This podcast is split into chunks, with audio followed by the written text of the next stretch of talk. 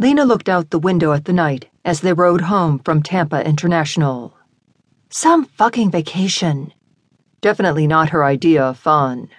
Starting with a ton of boring meetings, then being abducted by a psychopathic cockatrice, fortunately rescued by wolf shifter Brody Lyall, except then they were running for their lives from a forest fire and had to survive cold Yellowstone nights, having her binding ceremony with her two dragon shifter men, then caught up in a criminal investigation when Berthold, the dragon shifter seer, was murdered.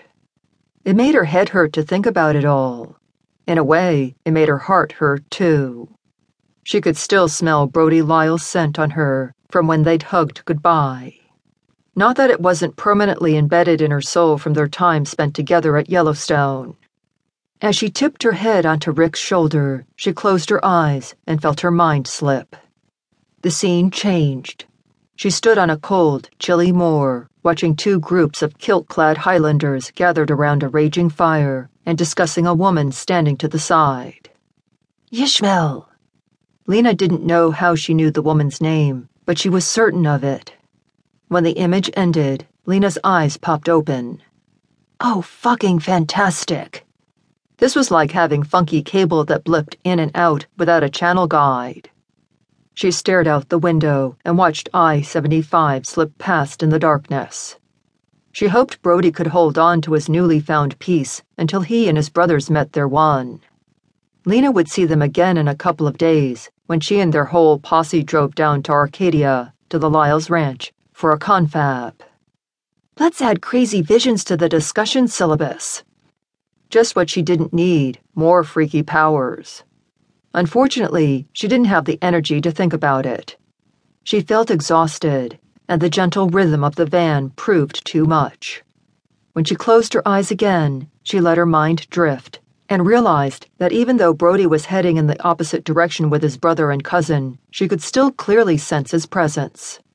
As if he were now a part of her, in a similar but different way as her mates, Jan and Rick, were part of her. The way Zach was part of her. She loved Brody, without a doubt. Not the same way she loved Jan and Rick, and definitely not the same way she loved Zach, but what Berthold told them rang through her memory. Before all here, let it be known they are bound. The goddess and her men, her watcher and his love, and the protector and friend who return her safely home. An unbreakable bond, a completed circle. The wolf and his clan are, from here on, considered part of us and ours. If only she could get 5 uninterrupted minutes and a few straight answers out of that friggin' Baba Yaga woman. It wasn't as though anyone had given her a goddess instruction manual when they dumped this gig on her. You'd think the damn woman could at least take me out to Starbucks for a latte and tell me how not to randomly blow things up. The sounds and feel of the van completely melted away around her. When Lena opened her eyes, she realized she sat in a living room, on a simple but comfortably stuffed couch. The room appeared to be some older kind of cottage, with plaster walls and wood furniture. A cheery fire roared in a large stone fireplace. Lena heard a noise behind her and turned to look. Standing in what looked like a very modern and well-appointed kitchen was Baba Yaga in her matronly form. Coffee goddess? Lena fought the urge to roll her eyes, but she stood and walked over to the counter. Yes, please. Apparently, Baba Yaga had all the modern conveniences. If the outside of this place still looked as dumpy as Lena remembered, it was a great disguise to discourage robbers. No one would ever suspect she had a top-of-the-line Capresso coffee maker sitting on her counter. Lena scanned the room, and what looked like a 50-inch plasma TV hanging on the wall across from the fireplace. Wow, you really have all the conveniences. Here.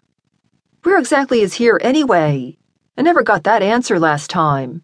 I was too worried about getting Zach unkilled and all that. Baba Yaga smiled and slid a cup of coffee over to Lena. Cream and sugar? Yes, please. With a side of answers, thank you. The woman chuckled as she walked over to her fridge. Also stainless, like the coffee maker, stove, and dishwasher. Patience, goddess. Let's enjoy our brew. This is far better than Starbucks.